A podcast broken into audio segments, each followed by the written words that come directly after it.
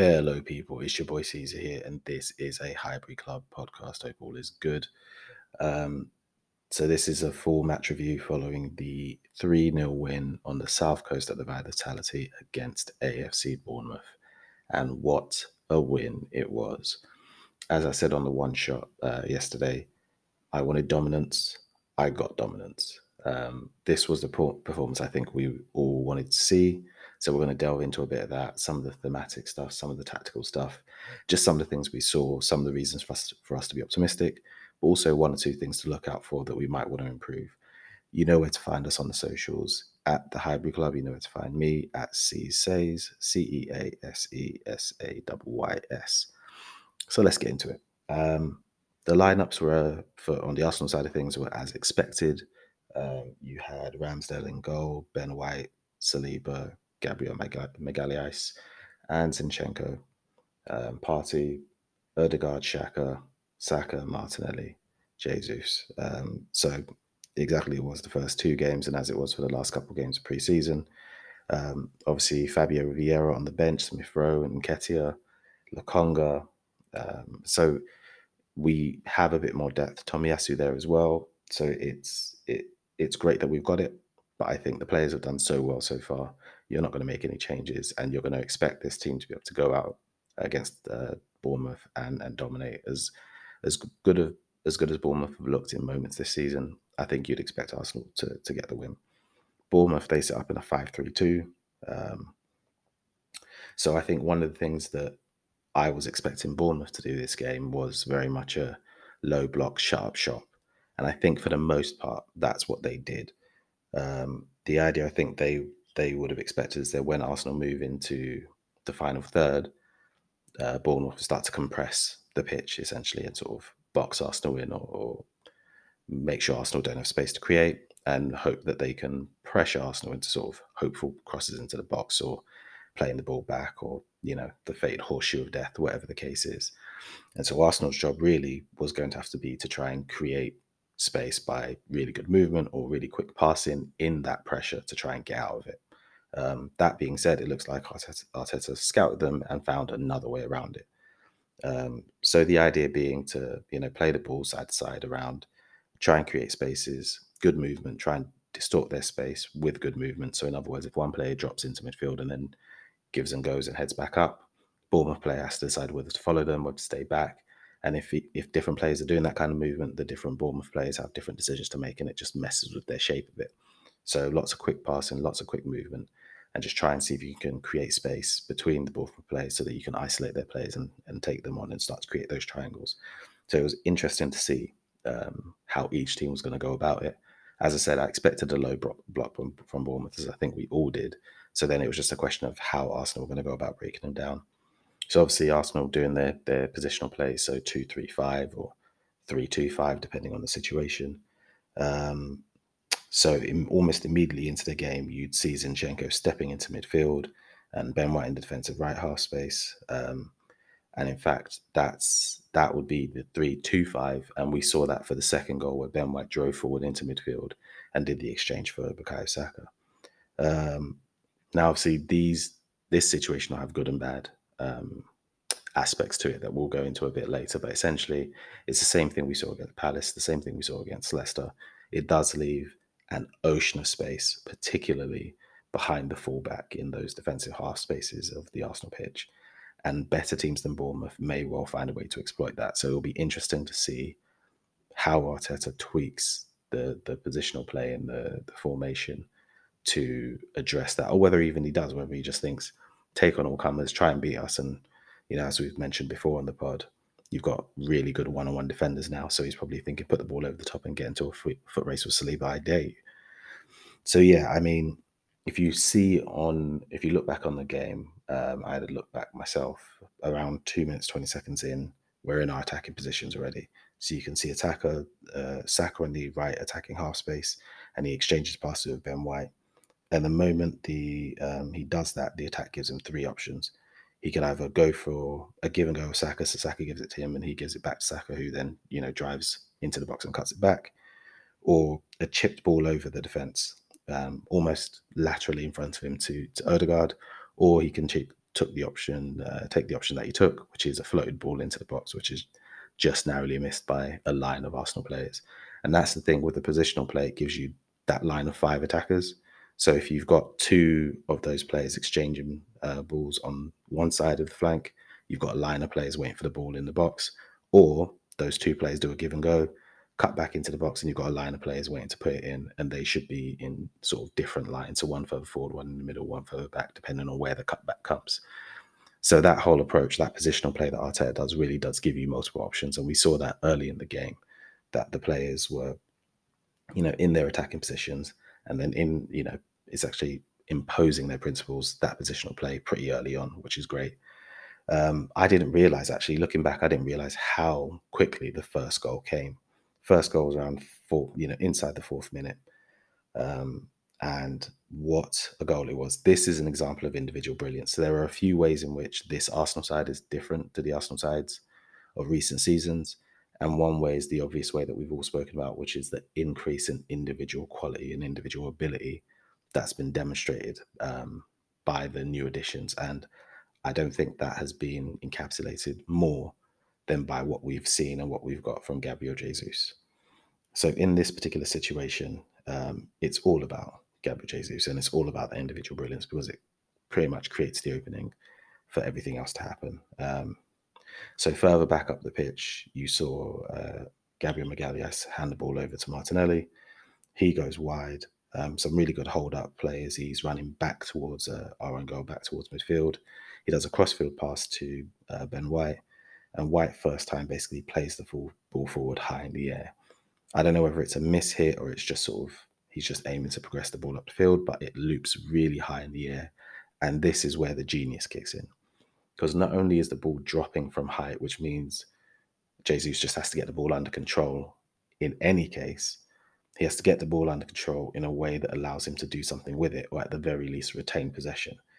And what he does is phenomenal, because he takes that first time touch and brings the ball down perfectly, but not perfectly on his foot. Perfectly, though, that it spins just behind him. That will allow him essentially to step into it with his stride as he's running forward. So it literally, imagine he was just going to spin the defender to make a run. The ball is perfectly placed for him to make that run in step with his stride. So that is impeccable technique, first of all. But not only does he do that, I mean, that would be impeccable technique if he just did it under no pressure. To do it with a defender right up his back, to then spin that defender and leave him on his ass, to then progress the ball upfield, is ridiculous. But he's not done. That's just the first action. That's, I mean, that in itself is ridiculous. But as he makes the perfectly timed turn and leaves the, the, the Bournemouth player, he then drives forward, but at an angle that allows him to skip past Lerma's challenge, despite the ball being on the defender's side. What I mean is he he drives forward in such a dynamic way that he can kind of tilt his shoulder just a little bit, and he can just almost run, a curved run, and escape Lerma's challenge, despite the fact, technically speaking, the ball is sort of Lerma's side, as it were. So Lerma could technically just stick a ball out and knock the ball away, but the run is so well-timed, so sharp and so dynamic that Lerma's trying to sort his feet out to get the challenge in, so he can't even attack the ball, and Jesus has already passed him by the time he's got himself together. He then adjusts his feet to skip past the challenge of another defender. So he's gone past three at this point. And remember what I was saying earlier about disrupting the Bournemouth shape.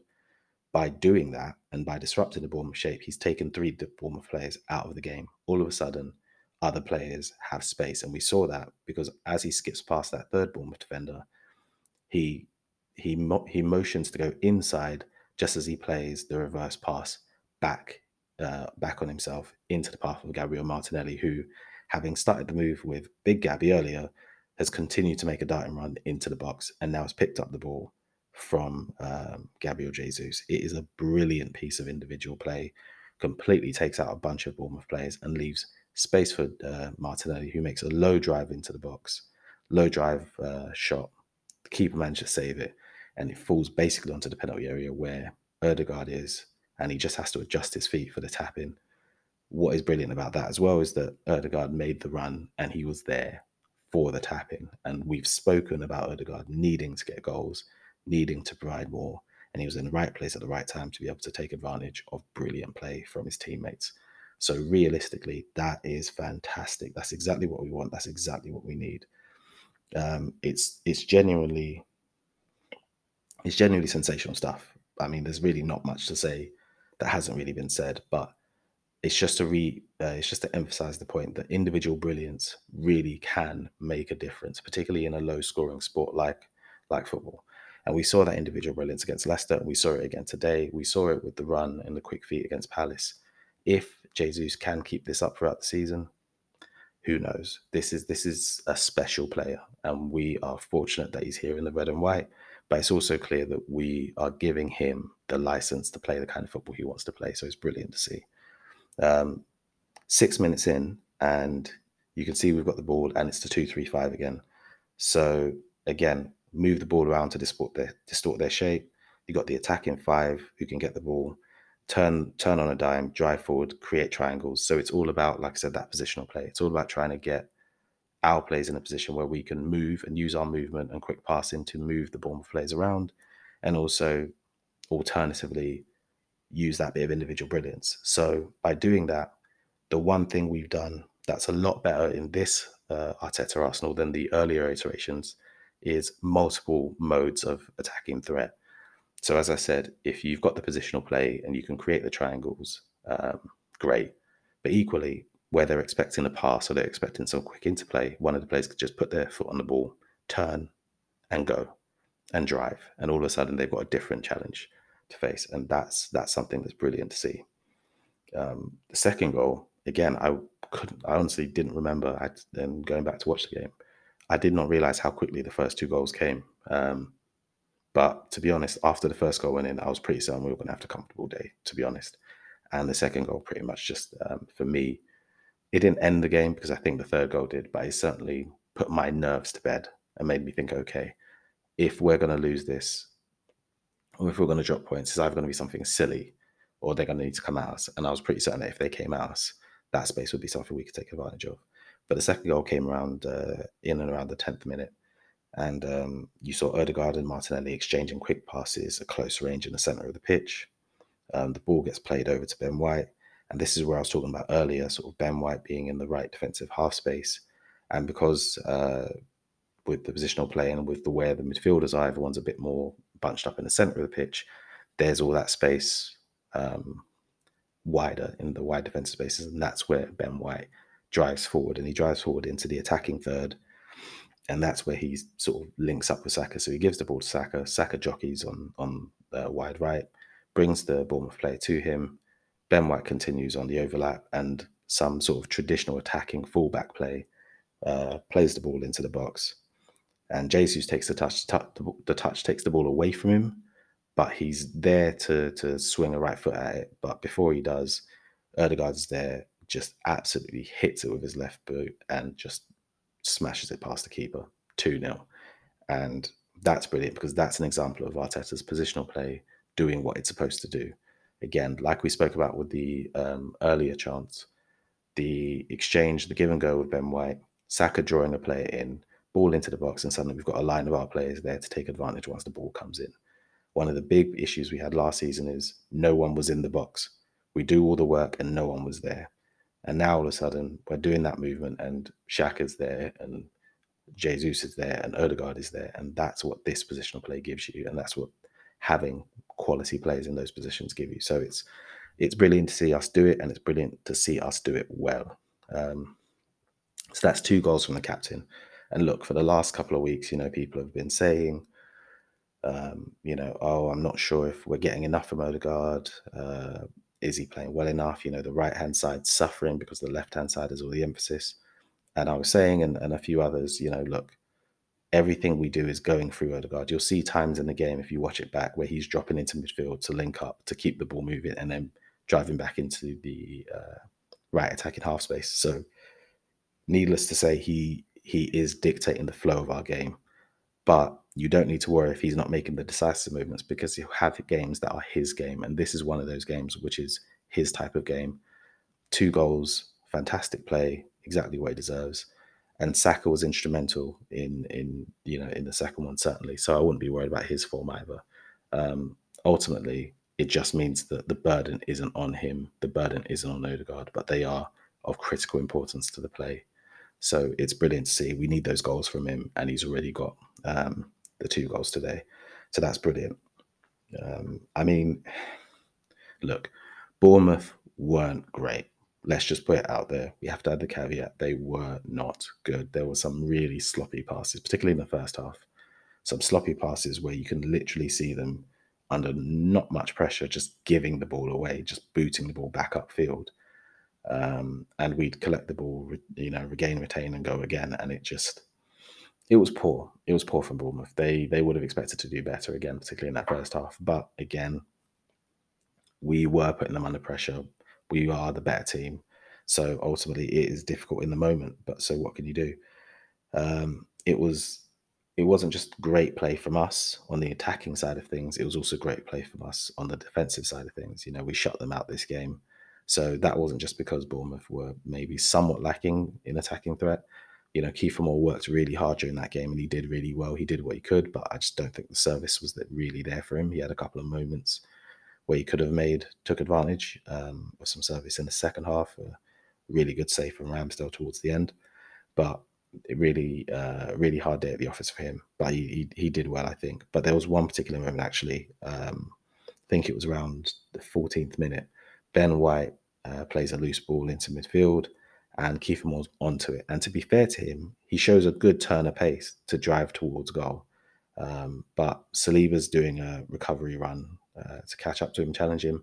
Ben White's also running back as well to challenge him. So the two of them having sort of in a pincer movement, drive him towards the, uh, the touchline.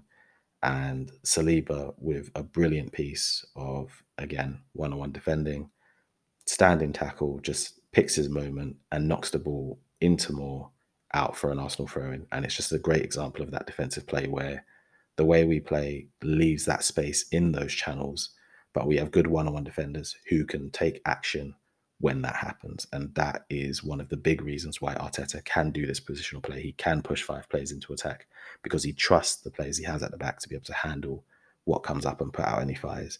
And that's pretty much what we got. Um, but pretty much for the rest of the second half, we had, you know, pretty much complete control. It was very much a case of regain, retain, keep probing, keep pushing and seeing what could happen. Um, second half kicked off and the first thing I heard was the Red Army chant just as the game kicks off. And I just thought, I love our fans. I love the away fans. Um, you could hear them pretty much straight away. And in fact, the Saliba chant, which we will get to, by the way, because like the rest of you, I am loving that. I cannot get it out of my head at all. But I I didn't hear the Saliba chant until a few minutes into the second minute. I don't know why. I heard, you know, the Zinchenko chant. You know, I heard a lot of the typical Arsenal chants. And, um, you know, even the Vieira chant hasn't kicked the ball for the first team yet. Um, but I heard the Vieira chant. But I didn't hear the Saliba one until the second minute. But it the moment you heard it, ugh. It was just, yeah, it's fantastic. But we'll get to that. We'll get to that. Um, Bournemouth were a lot better in the second half, I think. I say a lot better. They were better. Let's not, you know, let's not over-put him. Um, forty-eight minutes in, they had a throw-in deep into our penalty area, headed away by Big Gabby. But it was just an example of the area aerial threat they had today. And I reference, you know, chance, chance for, for more later in the day that was well saved by Ramsdale. But um, they, were, they were definitely better. Speaking of Ramsdale, he did have another sort of kicking snafu, but as I say, you know, uh, so he goes to he goes to kick the play. I think it's Anthony for Bournemouth who applies pressure, and Ramsdale just, you know, he's going for one of those sidewinder kicks and just miscues it, just skews it a bit, and it pretty much lands uh, for Lerma, who I don't know, he sort of lacks the composure and just puts it over as opposed to sort of taking his time and picking a better option. Ramsdale sort of protested to the ref. I think he felt like it was uh, sort of undue pressure, but I, I don't think it was. I think he was just under a bit of pressure and, and flinched, to be honest. Um, but yeah, those he's had a couple of moments in pretty much every game now. Um, but I'm not worried. I, I just think when you have a goalkeeper who, number one, he is young, he is learning, he's getting better. He's nowhere near the age that goalkeepers usually peak at. He's not even close to it. So he is just going to get better, I think. But also, I, I just think when you're when you have a goalkeeper who plays this style, you're going to get those moments. In the same way that if you have players um, who do a lot of attacking motions or are, you know, very creative. Every now and again, they're going to give the ball away. This is just, I think, part and parcel of it. But what I would say is he does need to to try to work on that, only because a better team and a better player will take advantage of that. So he'll want to do better next time. But as I said, for me, that's just one of those things that kind of comes with that. Um, but otherwise, you know, he had a relatively quiet game. But the the important thing about being a goalkeeper for a top team is you're not going to have much to do most of the time.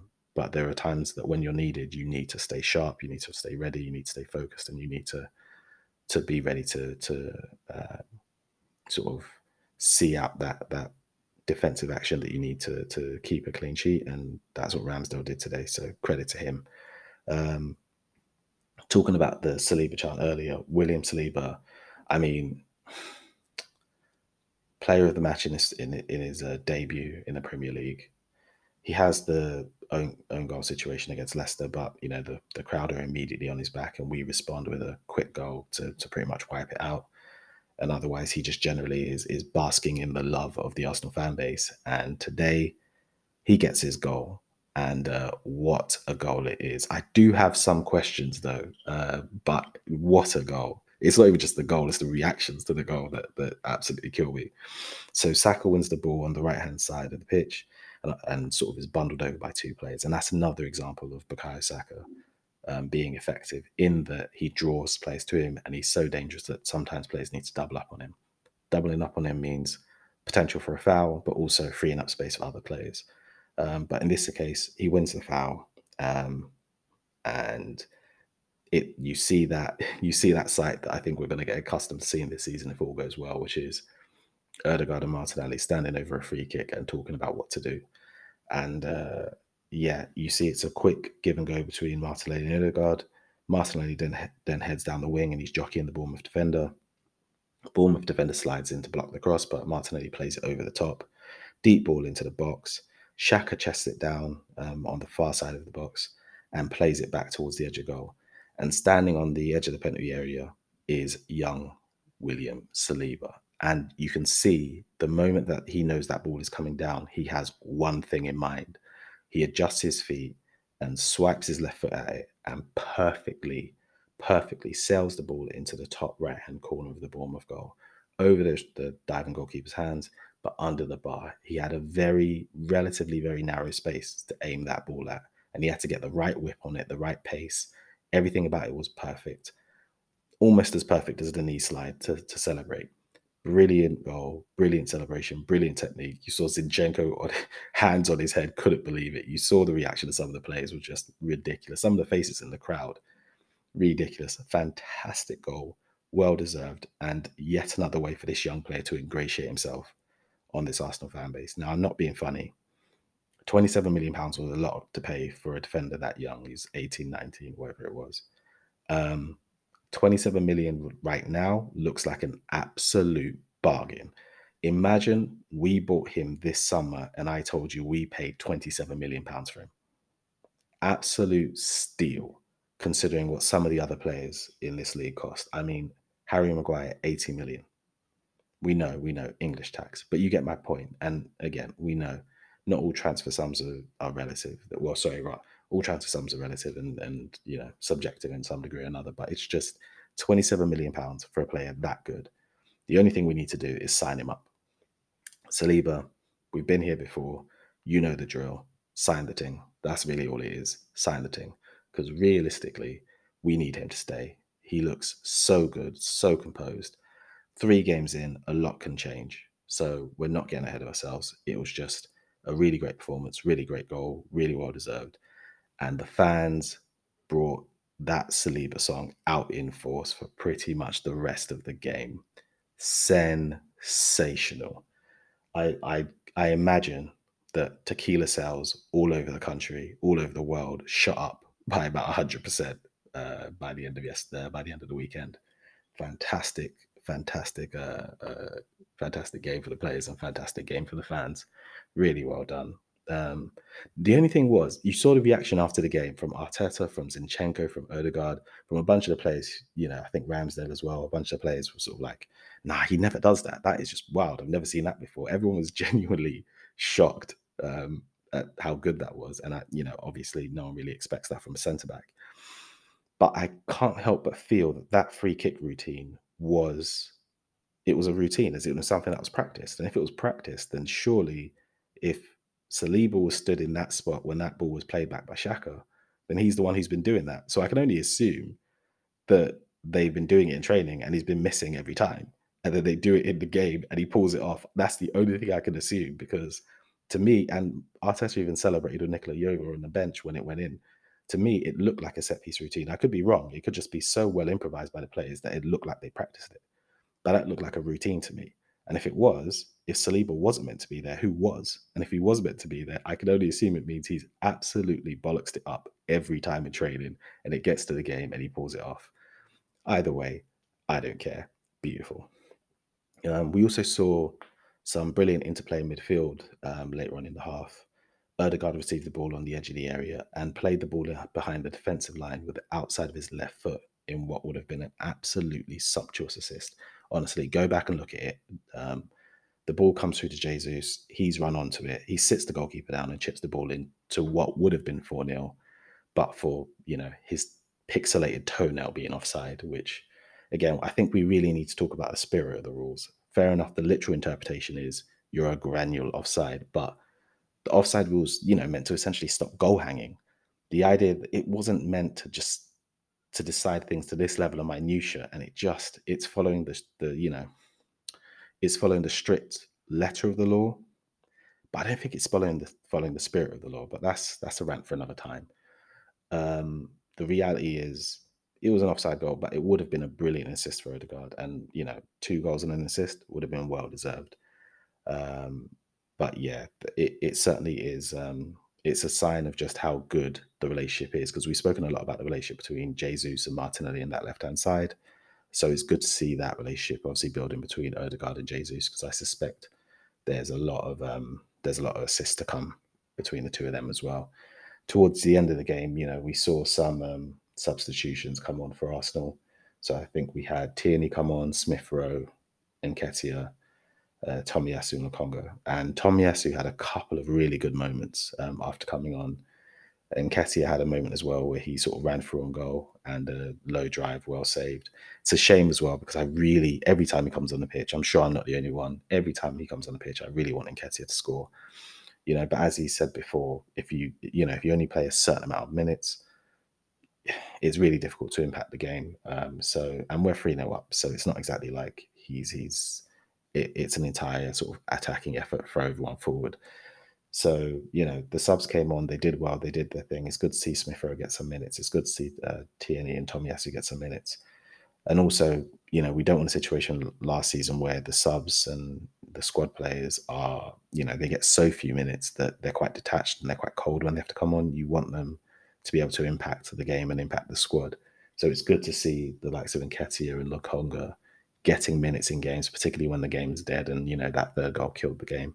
So I'm I'm happy to see that. Um, so yeah, I mean the rest of the game, much ado about nothing, to be honest. Game was killed off by that by that third goal. So all that was left was for the Arsenal fans to uh, have a little celebration. And yeah, those celebrations kicked off into earnest when the final whistle went. The the boys went over to the away fans, who were brilliant all game. I know I've said it before, but they genuinely were. Shout out to the away fans. Um, And yeah, you could see the adulation when Saliba came over, when the rest of the players came over. The fans were just singing for them and they were loving it. And, you know, it was an all loving. So yeah, long may that continue. Um, I think, as I said before, you know, and I said on our previous pod, what I wanted from this game was total domination. So I wanted us to, you know, apply our, our principles of play, um, attack, keep the ball, break them down, score the goals, keep a clean sheet, total domination. That's exactly what we got. So I could not have asked for more. The boys did brilliantly. Honestly, really, really proud of them. So great day on the South Coast. And we move. Um, so that's the end of part one. Uh, part two, just going to take a look at some of the themes and other things that sort of spotted in the game and that just came out of the game in general thoughts. So I'll see you in a bit.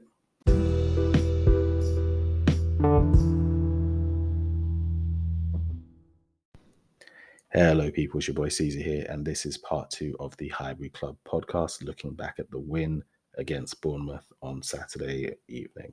Um, so yeah, as we said, total domination, exactly what I wanted, got exactly exactly what uh, what was expected.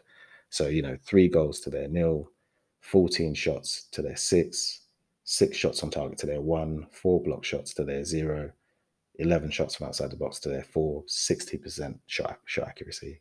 I mean, that is very much domination. So, um, like I said, it's it's what I want to see. And in fact, it wasn't just the um, attacking stats that looked great. Take a look at the defensive stats for in the first half, for example, for William Saliba, one hundred percent pass accuracy, one hundred percent long ball accuracy, one hundred percent duels won, most touches sixty-five, most passes sixty-three, five times possession won. I mean, that those are the stats of a player who is very much settled in. And, you know, the stats I, I read out earlier, the stats of a team that are very much dominating. So exactly what we're going to see. So just a couple of things I wanted to touch on in this, the second uh, part of the game. And I've got a few things in mind, so you're going to have to forgive my meandering thoughts because um, I'm just going to go wherever they go. Um, so one is, I don't want to lose sight of this particular fact. Um, Bukayo Saka's one hundredth uh, Premier League appearance for the club. Brilliant achievement for someone so young. We forget he's such a fixture in the side and he's played so many roles and he's been here for, you know, so many iterations of this current side that we forget how young he really is. He's still, he's so important to us, but he's still so young. So just credit to him to even get to that stage. You know, very few players ever make it out of academy football. Very few players make it out of academy football at this level. Of the players who make it, very few ever get called, you know, called up to the first team proper. Very few win, um, very few win uh, sort of a trophy and make, you know, over one hundred appearances. So for Bukayo Saka, well done. Um, just wanted to get out as well. And like I said, for for people saying he's maybe not doing as well, I think what they mean is he's not he's not having the devastating moments. He's not scoring the goals. He's not getting the assists. But honestly, I think he's pivotal to what we're doing. Um, his driving runs, his jockeying on the um, side, he's drawing plays into him. That's creating space for other players. He's contributing to the attack. He's helping out the defense. I just think previously we've seen such an emphasis on the right-hand side bias that we had before. But now that the focus is on the left-hand side, people think, oh, he's not doing as much or he's not as effective. He is. He really, really is. It's just somebody else is getting the goals and the assists, and that's fine. Because there will come a time, just like it did with Odegaard, there will come a time when the goals and the assists are coming from Saka. The beautiful thing is we could spread the goals and the assists across the pitch. It's exactly what we wanted. We did not want to overburden Bukayo Saka, and that's exactly the situation we're in now. We don't have to overburden Bukayo Saka. Um, even for the third goal, we saw players doubling up on him. They were doing that throughout the game, trying to kick him, trying to muscle him off the ball. We forget how much of a physical effort it is when, you know, six foot something defenders are really trying to bundle you off the ball. And he's able to stay strong, low center of gravity, see them off, retain possession, bring his teammates in. So I'm not worried about Bukayo Saka. I just like the fact that we now have multiple attacking threats that makes us so much dangerous, uh, so much more dangerous. Bournemouth and, and other teams we'll face won't really know or expect what's going to come from us because, like I said, we've got players now who can drive forward individually. Saka can do it, Martinelli can do it, Jesus can do it. We've got players who can pick a pass. Jesus can do it, Odegaard can do it, Saka can do it. Um, we've also got the likes of Xhaka making runs into the box, Odegaard making runs into the box, cutbacks that they can run onto. Um, we saw uh, against Leicester a moment of individual brilliance from Jesus for a goal. We've got so many different attacking threats. Um, that actually teams really won't know what to do. And for me, that's what's most important. So I'm not too worried about the Bukayo Saka thing.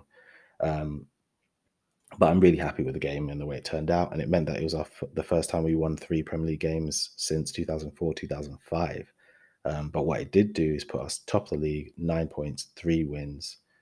Um, yeah, what can, what can you say, really? And in the last few weeks, obviously, we've seen Liverpool drop points to Fulham. Um, but this weekend, we saw Chelsea lose to Leeds, City drop points against Newcastle, Liverpool and United play today. Um, so one of them or both are dropping points. Um, and as we said, Liverpool already dropped points, United have already dropped points. So we are the only team with a one hundred percent record at the start of this Premier League season. And it is three games, and we have sterner tests to come. Fulham look good. They're coming up next. We got to play them. Um, Everton, not so much, but they didn't look good last season when they beat us.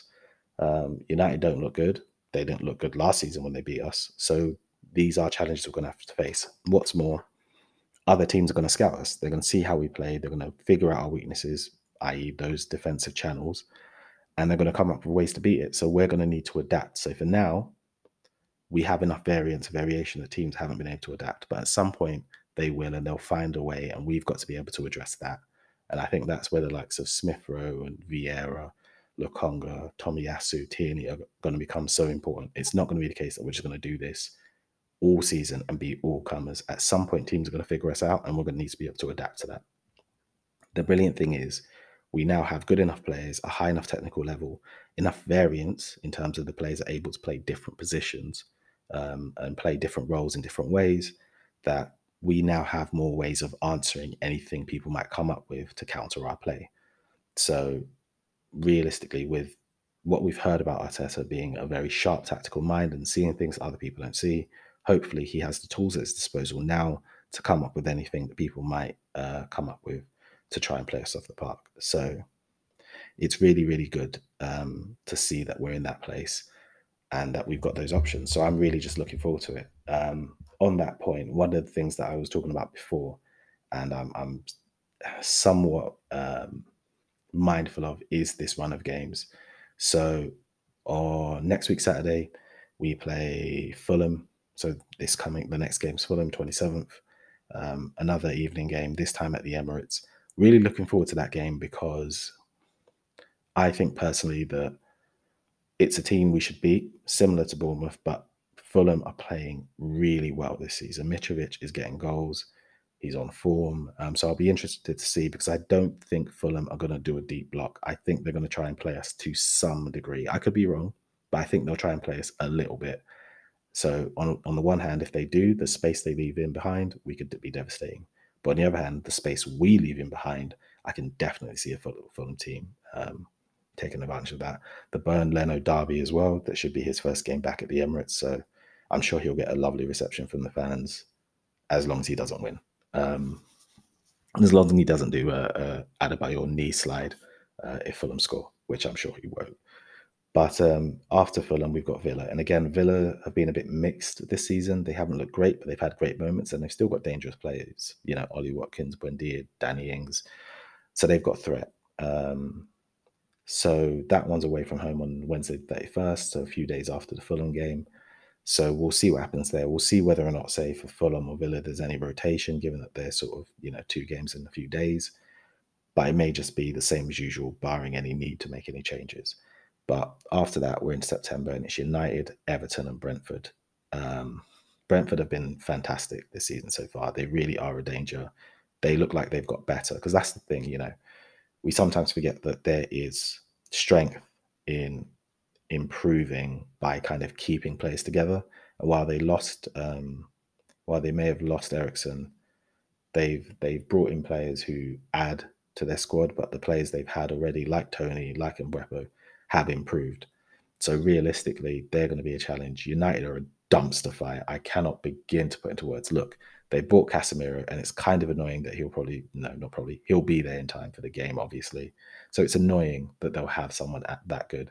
But I thought I thought the same thing when they bought Raphael Varane. I mean, they literally in one window got Varane, Sancho, and Ronaldo, and they were still a dumpster fire. I mean, everyone was talking about how our season ended last season, how bad we were. Look at them. Look at the resources. Look how expensive their squad is. Look at the players they had, and look where they finished. So for all the people talking about us, United are a complete dumpster fire. So maybe Casemiro is the player that solves all of their problems, or maybe he walks in the dressing room, kind of like the Childish Gambino uh, gif where he walks in with the pizzas from um, from the from Community. That scene, he walks in for the pizzas, and everything's on fire, and everyone's fighting and completely broken down, and the world's just ending. He could just walk into the dressing room and be like, what the, f- the hell is this? I left Madrid, multiple Champions League winner and league winner, and I walk into this mess. Like, what? So he might not be the answer. He might just become yet another problem. You don't know. But he certainly is a player that should, by all accounts, make them better, make them more solid in midfield. So we'll see what kind of challenge they pose, if any. Everton, again, not expecting much, but we still got a little bit of time in the transfer window left. Maybe they do something that makes them better, or maybe they just turn up on a day because, you know, it's the Barclays, right? Anything can happen. So I'm looking at those games, and what's going through my mind is we really should be in a position to be winning, or at least taking points off all of those teams, without a doubt, one hundred percent. If you told me realistically what I would be expecting Um, I would be expecting three, six, nine. I'd be expecting maybe thirteen points out of fifteen. Genuinely, I would. I I, I really would. Um, maybe anywhere between eleven and thirteen points I would be expecting, but certainly I, I think I'd be expecting thirteen points. But we know the Premier League doesn't work that way, and lots of things can happen between now and then. So the, the reason I bring all this up is because I'm loving where we are. I'm loving the moment. I very much have said a theme for me this season is kind of not thinking too much about what ifs and some of the bigger questions, which I like to do, um, as you'll find out, but also just kind of enjoy some of the football and enjoy the moment. So that's something I'm doing. Um, but I am kind of looking forward to these games because, as I said, teams will start to watch us more, they'll scout us more, they'll start to figure things out, and we'll have to come up with ways of dealing with the challenges that they pose. And I'm looking at those two defensive channels as gaping holes to be attacked. Now, as I said, brilliant one-on-one defenders in Gabriel Magalhaes and in William Saliba. Obviously, Ben White um, as well is there. Bukayo Saka coming back to help. Zinchenko's side is a bit more mm, because his his one-on-one defending isn't great. Um, but that's where Tierney comes in. So maybe if we're facing more of a threat down that side, Tierney comes in and, you know, we sort of, our progressive play becomes a bit more right-sided and Tierney's sort of more defensive-sided and we shift over that way. So it'll be interesting to see. Um, and equally, I say all of that because we need to rack up enough points between the rest of August and September to be able to take advantage of October, um, where we play, where, you know, essentially three of our six games are Spurs, Liverpool and City. Now, we've seen all three of those teams vulnerable um, in the last few weeks in one reason, one way or another. But they are all teams who have had a lot of success over us in the last few years, as much as it pains me to say. So one of the big things that I'm looking forward to this season is seeing us do better in those games. Now, obviously, we had the North London derby win last season against Spurs, and it's unfortunate how the other derby turned out. Um, but You know, we had a decent performance against Liverpool where we we drew in the cup, but the rest of the performances, no bueno. Really good performance against City at the Emirates, but we still lost it. And the other performance, we got dominated, but we know the context. So realistically, we need to do better in those games because all of the good work we've done, somewhat out of the window if we somehow drop points in all of those games. If those are three losses, then you imagine it, it somewhat counteracts what we've done. But if we can rack up points now at this stage of season, it can somewhat mitigate if anything were to go wrong. But hey, I'm not thinking negatively. I'm just enjoying the moment. And the way, way we are playing right now compared to how all of those teams are playing, maybe Bar City, realistically, I just think um, we've got a shot. For the first time in a long time, we've got a shot at making a really good go of the league, a really a really good go of getting top four and, you know, potentially even the Europa League. So one thing I'm really curious to see is how some of the other squad players fit into this, because again, it's going to be very unlikely we're going to be able to go through the league season with this starting eleven intact week in, week out for thirty-eight league games. So I really want to see if we're able to maintain our level of performance when uh, Lokonga steps in, or when a Vieira steps in, or when a Smith Rowe steps in, or when a Tierney steps in, or Tomiyasu steps in. I'm pretty confident with those, with the latter ones, that's the case, but you'll be interested to see, right? Because Smith Rowe is a brilliant player. Let's not forget how good he is. The injuries sometimes, when people are absent through injury, it sometimes impacts how we see their talent. We sometimes think players aren't as good because they're injured a lot, um which isn't really the case. Sometimes it could be that their performance dips when they come back from injury because they're coming back from injury, and we see that and we think, oh, that's their level, they're not as good. Um and I think there's a case of maybe people looking at maybe Smith Rowe and Tierney a little bit that way, not massively, just a little bit. And I think actually having those rotational options in means less pressure on them, less physical exertion, and hopefully we can keep them fit for longer and we can see their level. So the question is, based on how we play, based on the fact that Smith Rowe is offers something slightly different to a Xhaka or a or a Martinelli, the fact that Tierney offers something different to Zinchenko, what does that mean for how we play when those players come in? Um, also, similar for Vieira, what kind of uh, play is Vieira going to do? Now, we've seen with Saka, for example, the way he linked up with Ben White in this game, um, Saka coming infield, Ben White overlapping, um, but we know Saka also has the ability to drive towards the, the byline and put in a cross. Is Vieira going to be more of an inside forward in that he's going to pick up the ball and his inclination is going to be come inside and do those sort of mezzos who floated balls into the box? And so whoever's on the right side is going to overlap. Or does he have the ability to go inside, outside like Bukayo Saka? So I'll be curious to see when he steps in. And if he's in that position, maybe he comes in for Xhaka. We, you know, we don't know at this stage. So I'm curious to see. Um, otherwise, you know, with that game over and with us looking forward to the next few games, um, there's a question mark over transfers. So we've heard the news from Ornstein regarding Nicola Pepe. Uh, don't know what the situation is yet, um, because as far as we know, he was he wasn't in the matchday squad because of that um, that potential transfer. So we're going to see what happens this week, whether or not that move materializes. I think ultimately we all know that um, a move is the best thing for all parties. The question is the the question is literally going to be, you know, what happens really, um, whether or not the the wage situation is going to be a problem. And I think realistically, or I hope that we're able to come to a, an agreement with Nice and get that deal done, because he needs to move on. He needs to play. We need to get his value up, um, and we need to be able to sell him. Hopefully there's an obligation to buy included, or at least an option to buy of a decent a decent price. You throw in an option to buy of twenty-five mil and I'm I'm all over it. So let's see what happens. It may just be a straight loan. Fair enough. Um, so loan watch, Nuno Tavares still doing brilliantly for Marseille. Uh, Flo Balogun, three goals in three games for Reims, which is fantastic for him. As I said, I thought it would be a great move in terms of how much they need a striker. And it looks like they're relying on him and he's getting the goals. Um, like I said, it will be a team that isn't going to be dominating games. So he's going to get very few chances and he's going to need to learn to be clinical and learn to take them. And it looks like that's exactly what he's doing. So credit to him as well. Um, got to decide what we're doing with the likes of Bellerin as well. Um, honestly, I just think that's going to get towards deadline day and we're going to see a contract termination. That's what I think. So we'll see what happens there. Although there seems to be rumblings that he's one of the many players Barcelona are interested in, but seeing as they still haven't managed to register Jules Koundé, and I think they're still working on the Marcos Alonso deal, let's see what happens. I suspect he wants to go to Betis, and, and I think he'll probably get his move, but it'll just be on what terms. Um, but yeah, other than that, it's the question of the mystery ring, winger, right? If Pepe does go, what are Arsenal going to do in that space? Um, there's also question marks about whether or not uh, Arsenal are going to make a move for... Uh, for Tielemans. I honestly don't know. All the reporting seems to suggest that we were just waiting towards the end of the window so we can get the rest of our business done, because we were pretty confident that deal could be done.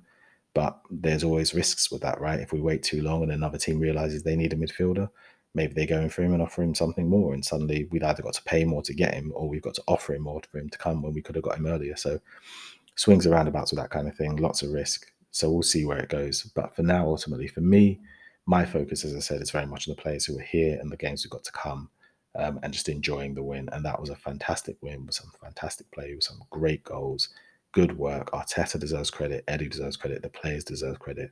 Listen, if, you, if you're going to attack them or criticise them when things go wrong, you need to praise them and give them the love when things go well. You can't have it both ways. You can't say Arteta is responsible when things go badly and say he has nothing to do with the success. And same for the players. You can't say it's all on the players when things go badly, but then give Arteta all the credit when things go well. They are a team in the truest sense of the word. I think All or Nothing showed that. Ultimately, when the boys, when the club do well, they deserve praise. And when things go wrong, we got to look at it and say, why is that happening? But for me, right now, everything you could want the club to be doing in terms of the performances on the pitch, that's what's happening. And so credit to them for that, if nothing else. So anyway, that's it from me. We'll have a couple of one-shots throughout the week, as well as a full pod out on Thursday, looking ahead to the game against Fulham. Um, so you know the deal. Like, subscribe, follow, you know, retweet, repost, all of that good stuff. Get in contact. Let us know your thoughts, what you liked, what you're looking forward to, anything going on with the world Arsenal, and just, yeah, get in touch. But anyway, people, that's it from me. Enjoy the rest of your week, and we'll be talk soon. We'll, we'll be in touch. Don't worry about that. Have a good one.